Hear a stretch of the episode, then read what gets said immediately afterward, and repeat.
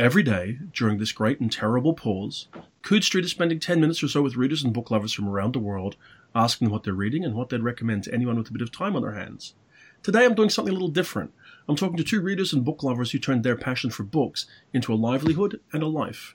Stefen Brazulaitis from Stefen's Books and Tim Thomas from Dymock Subiaco join me from different parts of a semi socially distant Perth to talk about how the times are affecting uh, book selling. Hello, Stefen. Hello, Jonathan. And hello, Tim. Hello. How are you both? How are you surviving these crazy times? It's one day at a time, really. Yeah. And how about you, Tim? How are things in, in the in, in your neck of the woods? Pretty good. We didn't get hit as near as hardly as anyone else. We're exhausted though. I can believe it. Well, let me ask to sort of like dive in. Uh, maybe start. I'll start with Stefen, then I'll come to you, Tim, in a second. Stefen, how did you get started in bookselling? Because I think when I met you, you were cooking. Um, yeah, I was uh, yeah trying to do a, a, little catering thing, but I got a job working part time in a uh, independent bookstore, science fiction bookstore called Supernova. When um, pretty soon after I moved to Perth, uh, while I was at university, and then discovered along the way that I preferred bookselling uh, much more than I preferred uh, psychology, anthropology, and kind of shifted careers in a direction which is probably a little bit atypical, but has um, kept me doing something I love ever since.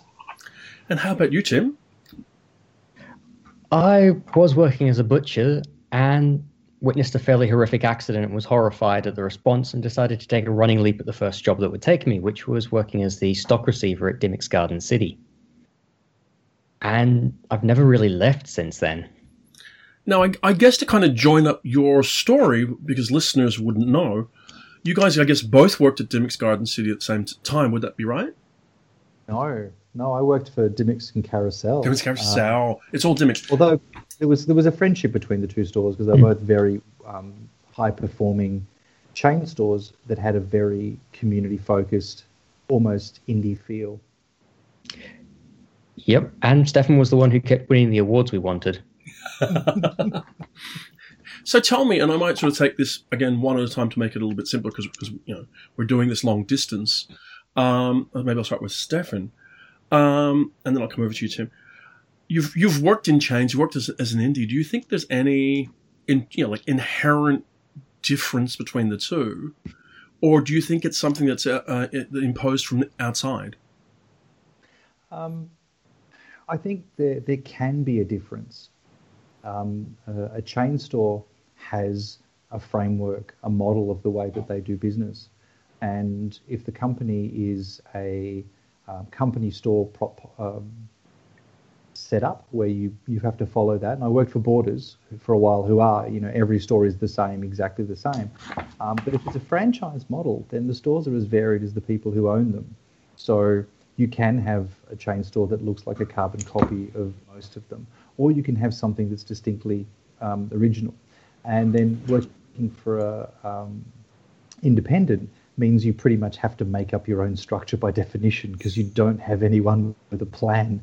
And so every independent is unique because someone sat at the counter and went, we're going to need to figure out how we make things look rather than, than look up a plan and tweak that. But every bookstore is staffed by people, and they can be as passionate or as indifferent. Um, so that, that, there's a there's advantages and disadvantages to both. Um, but what it comes down to is ultimately it's the people that you look to across the counter that determine whether or not it's a place that you feel welcome. So. Yeah. And how about you, Tim? Uh, what, what has your your experience been? It's the same I get to see a lot more of the franchise stores than Steph does, and some of us are straight copies of the company stores with not a lick of independence. And then you get some of the other ones where I walk in and go, "Ooh, this is nice. I've not seen this. I'll have that." And hell, I did my own time working for Steph, and I know that feeling of, I want the thing, but how do I make it happen? Whereas the franchise owner, I can go, I want the thing, has someone else already worked it out? Well, okay. Let, us talk about this, Steph. Because I, I, I want to ask you the same kind of question. Uh, to, because I think that there's a, a, a, nubbin in here somewhere, and that is, first of all, Stefen, when you finished working at Chains and you went to to open Stefen's books, what was the driving idea behind what you were doing? What did you think you were going to do that might make it different? Well, I think the the big thing that I found was limiting in chain stores was that I had to regularly explain what I wanted to do to somebody who didn't do what I do, who didn't understand the relationship between um, people and books and people and bookstores. And so sometimes the explanation is something kind of nebulous. You can look at something and you go, this is just going to be cool. People are going to like this. Which people? Well, just people. Just trust me. And also the ability excuse me, to um, make a decision on the fly, to look at something and go, yeah, that's that's something I can run with. It doesn't look like it's viable, but I know I can do it. I know I can make this interesting. I can I can have fun with this. And you can't do that in a chain. I mean, I miss the camaraderie. I miss my colleagues. I miss the people I used to work with.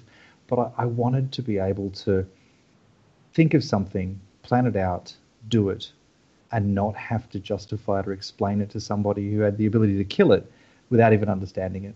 Sure.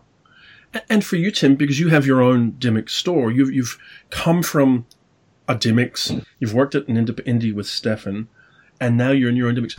What was the driving thing for you in going into that space, and how have you been trying to make it your own? The driving thing pushing me into that space is I know my weaknesses. I am an utterly terrible marketer. And with Dymocks having their own marketing department, that covers me for that one. But for what franchise owners can do, we are given enough rope to hang ourselves with. We can succeed with our own ideas or we can fail with it, but that's wholly up to us. And as anyone who's seen across the last couple of years, I've done things that have worked and I've done things where I've walked away with no eyebrows and my face covered in blast. Fair enough. Uh, let me ask you this because I've been in both of your stores. I've enjoyed shopping in both of your stores, and certainly, I guess Stefen, because I've known you longer, we've been friends for a long time. Um, what is it that makes it about walking into a bookstore in the morning that's yours that makes it exciting and worth doing? Because certainly, again, in Stefen's case, I've seen you striding off to work and you look quite eager to get there. Absolutely. Look, there's um, I guess the, the, the easiest way to explain it is years ago when I was working in Borders and we had the uh, the final Harry Potter book was coming out, and so the store was festooned with posters with the launch date and saying what time would be open, you know, midnight open, all of that sort of stuff. And people would come up to me constantly and they'd ask, "When's the next Harry Potter Harry Potter book arriving?" Even though there were signs everywhere. And I'd tell them and get them all enthusiastic. And um, one of the regular customers came up to me and said, Don't you get outraged? Don't you get angry that people keep asking you this question? And I thought, Well, no, because each person only asks me once. And it's that that's the thing that I love about what I do yeah. is that I do the same thing every day, but I do it with so many different people. It's not the same thing. Every interaction, every moment is unique. And I get to just have this amazing thing just keep happening in different ways. And so everything about it, from the catalogs to the returns to the bookkeeping to the ordering, even the dusting, um, it just it just never gets boring because it's always fresh and it's always new. So you never really left left anthropology or so, uh, psychology at all, then? Well, actually, a lot of stuff that I was interested in that drew me to those disciplines in humanities and science actually turned out to be, you know, personal passions that I, I, I can't say that I use, you know, much of what I learned at university, but the stuff that interested me about people yeah. still does. Yeah. And how about for you, Tim? You have a, a bookstore that is not an average you know Dymocks chain bookstore. I've been in it. It's a really good, strong general bookstore. So, what is it that, that, excites you when you walk in the door in the morning? Are you striding out excited to get there, or thinking that here we go again? Striding out to be excited to be there. I'm currently missing doing deliveries in the morning because it was an awesome way to start my day. Yeah. And I think Stefen summed up really well the same reasons why I do my job. I love talking to people about books. I love having that moment where someone asks, Is the new book coming out? And you can go, Yes, yes, it is. And here's the date. So I guess it's reasonable then to say to ask this. I mean, these have been tough times, and I mean, you, I think you presaged at the top of the conversation, Tim, that maybe not as bleak as they could have been. But from your two different perspectives, again, um, how are things going? I mean, we are four or five months into a difficult time here in Australia. It's a particular version of things. How are things going in your indie world, Stefen? Um, it's uh, things are getting better. It's it's on the mend. Um, one of the the things about my store that is an advantage some of the time is we have a central city location. So a lot of my regulars work in the city. Um, we keep the kind of hours that mean that people can swing past on their way after work, on the way to the bus or the train, and get something to read for their commute. Um, people come in and visit us at lunchtime. In fact, I know we've got quite a lot of people who'll scarf down a sandwich or something quickly so that they can spend 40 minutes wandering through the store talking about stuff and looking for stuff that's cool and interesting. The problem with that, with the, um, the pandemic, is that people working from home and all of this sort of stuff, they're quite away from the city. A lot of my regulars don't live close to the store. They commute to the city, and so every day they are close to me when they're working but not generally. Um, I've been incredibly lucky that a lot of my regulars decided to continue their relationship with phone orders and mail orders and that sort of stuff. They made a very special point of it. But a city location is not great when loads of people are working from home. So we took a hit. But you know, things are opening up again. Things are things are improving, and, and it's, it's looking positive. It's still a struggle, but you know, we're getting there, and, and certainly not going to give up anything soon. And Tim, you're in a fairly affluent inner suburb in Subiaco. How are things in the chain world? I mean, have you been able to adapt to, to what's happening? I was lucky. I was bracing for a big recession to hit in May, and when COVID happened, it was the same plan either way. But I'm the opposite to Stefen. All the customers, for me, my regulars are local. They live near my store. So when everyone got quarantined at home, I may have lost the people who commute into Subiaco, but all the ones who live in Subiaco are now there seven days a week. So my sales in particular sections died, and others went through the roof to the point where I just ran out. Yeah. But at the end of the day, it balanced out in a way I haven't seen happen for a lot of other stores. For both of you, are you finding the changes that publishing has been forced to go through uh, a real challenge. I mean, publishing is going around rescheduling books just as movies are being rescheduled. And, you know, the, the key to, to, to enthusing people to come back into bookstores if they're not enthusiastic is new books. So is that having an impact on you both?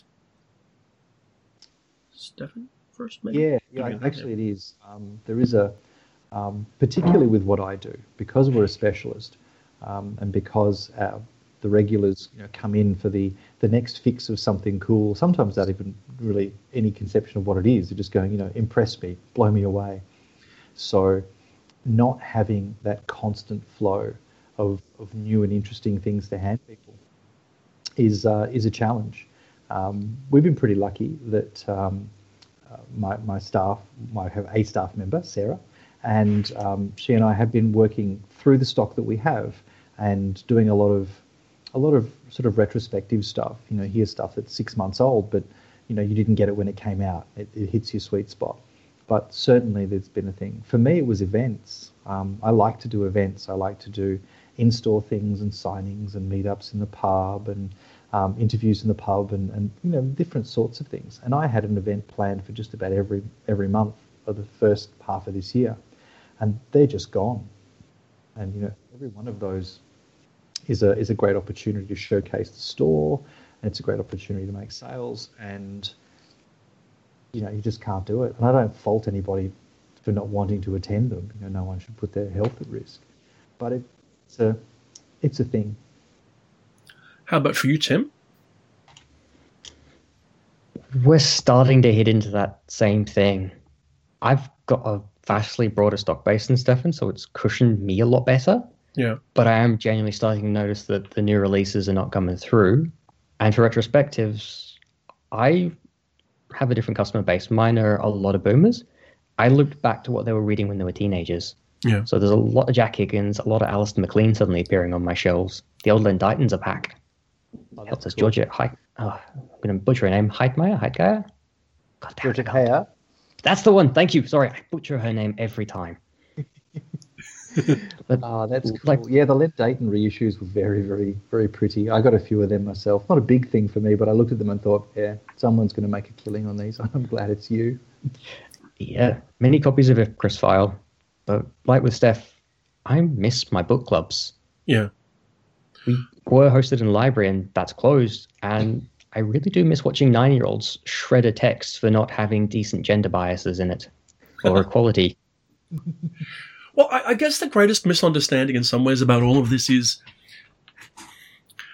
book consumption, reading, is inherently a a, it's, it's an isolated event. You sit down and you have a relationship with the text. But what you both do is an inherently social thing, isn't it? It's not just a straightforward retail transaction. It's creating a space, whether it be one that specializes in science fiction and fantasy and horror and crime, or one that's a general bookstore that maybe brings in a, a broader batch of things. It's really about connecting with people and then connecting people with stories. Absolutely. Yes. And one of the things that um, I'm sure uh, Tim would agree with is that community, the stores, and this is for all small businesses during this period, the, the businesses that have a relationship with their customers and have a sense of community, I think are the, are the ones that have, have managed to sort of get through because people want to continue those relationships. You know, reading is a solitary kind of hobby, but talking about books is something that people are very passionate about once they've read them. So, yeah, it's it's um, the social part has been hard for me Yeah. because um. I had days and days and there were no people. Yeah. But um, I started making short videos just so I had someone to talk to. So Well, let me ask you both this, since we're doing, it seem to be doing it tonight in order, I guess. You're both book people, right? You've become book people through your, you know, at some point in your life. Do you remember the moment you became, went from being something else, maybe a reader, to being a book person?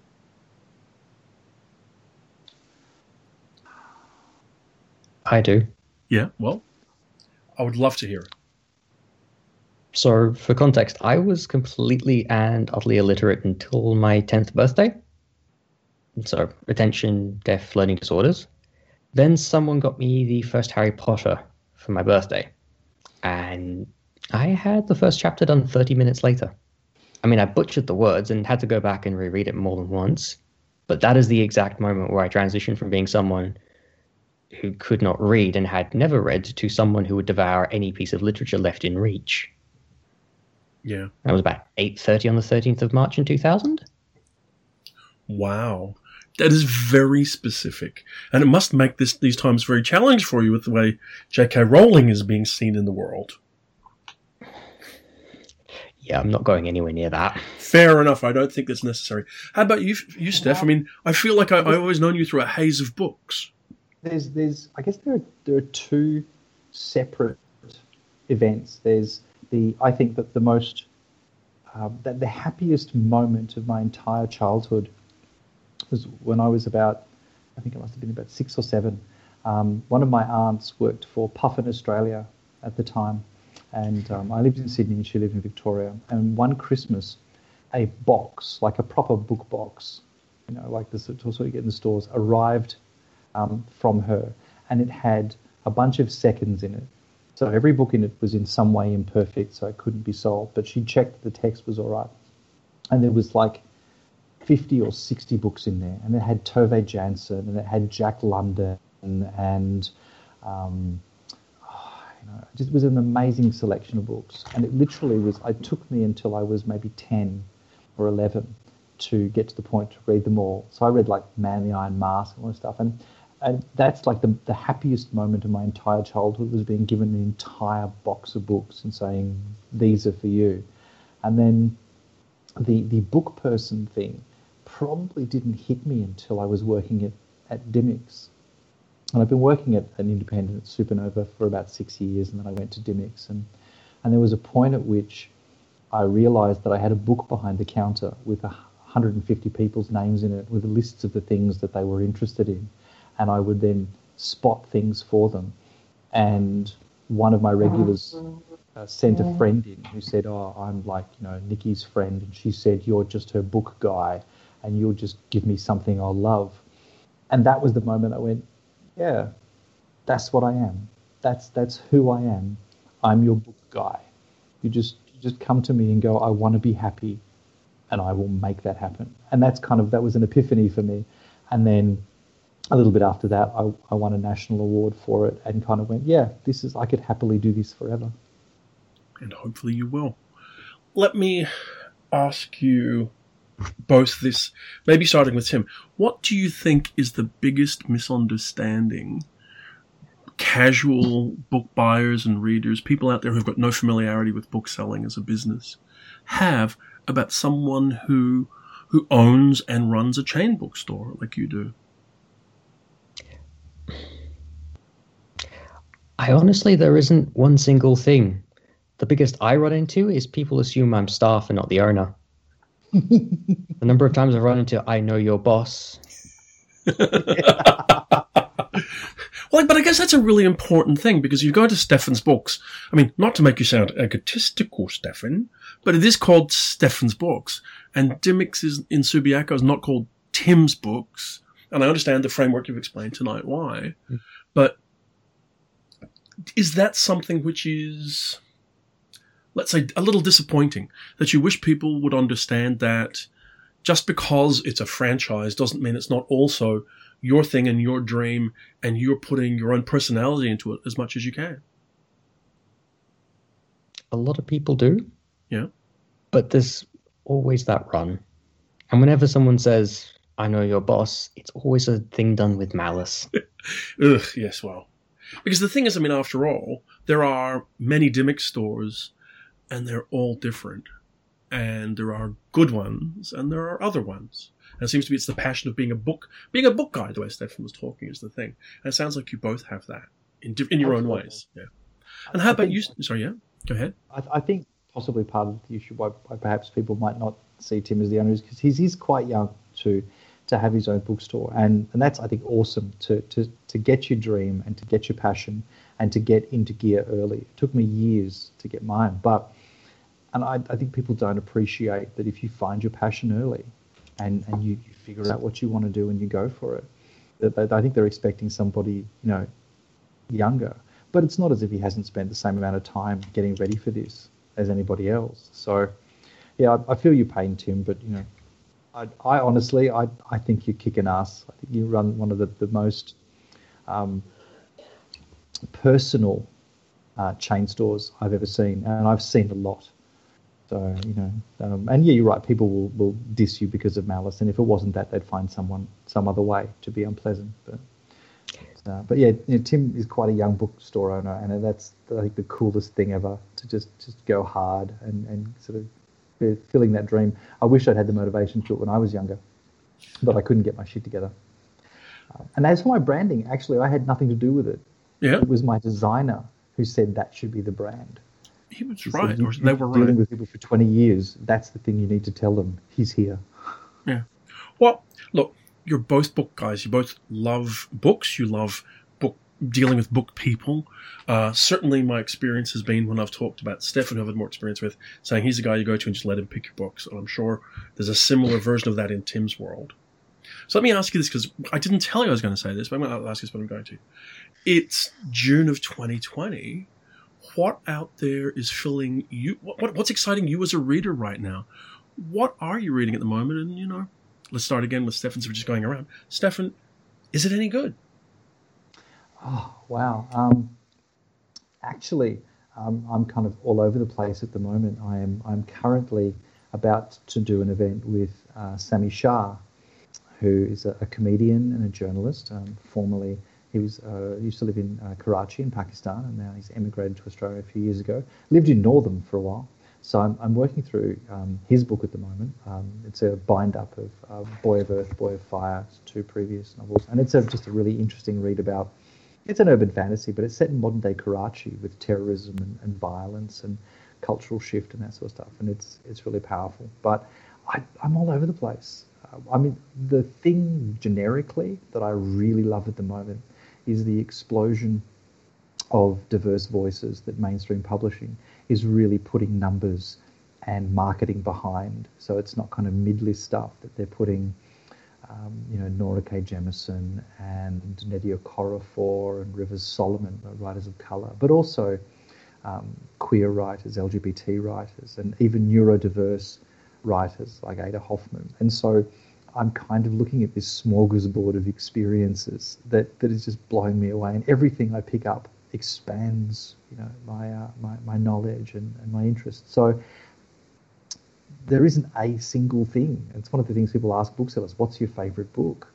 And it's like, well, who's your favorite child? Um, the answer used to be, um, uh, you know, I, I, used to have this kind of sort of flippant, sort of my favorite book is the next one. Yeah. But now my answer is, I can't tell you. I haven't read them all yet. How about for you, Tim? What is driving you as a reader? What's what what what are you encountering that's getting you excited? I, well, Stefen was speaking, realized I genuinely cannot name half the stuff I'm reading at the second. But at the moment, the one I'm looking forward to is Harrow the Ninth, and the one I'm currently excitedly reading is Murder on the Orient Express. That's the Kids Book Club's next one, and I'm genuinely curious to see what they do with it. Beyond that, I'm currently binging through a lot of romance books. I may have procrastinated a bit too long on catching up in that genre, and now there is no escaping it. it's the country cousin, isn't it?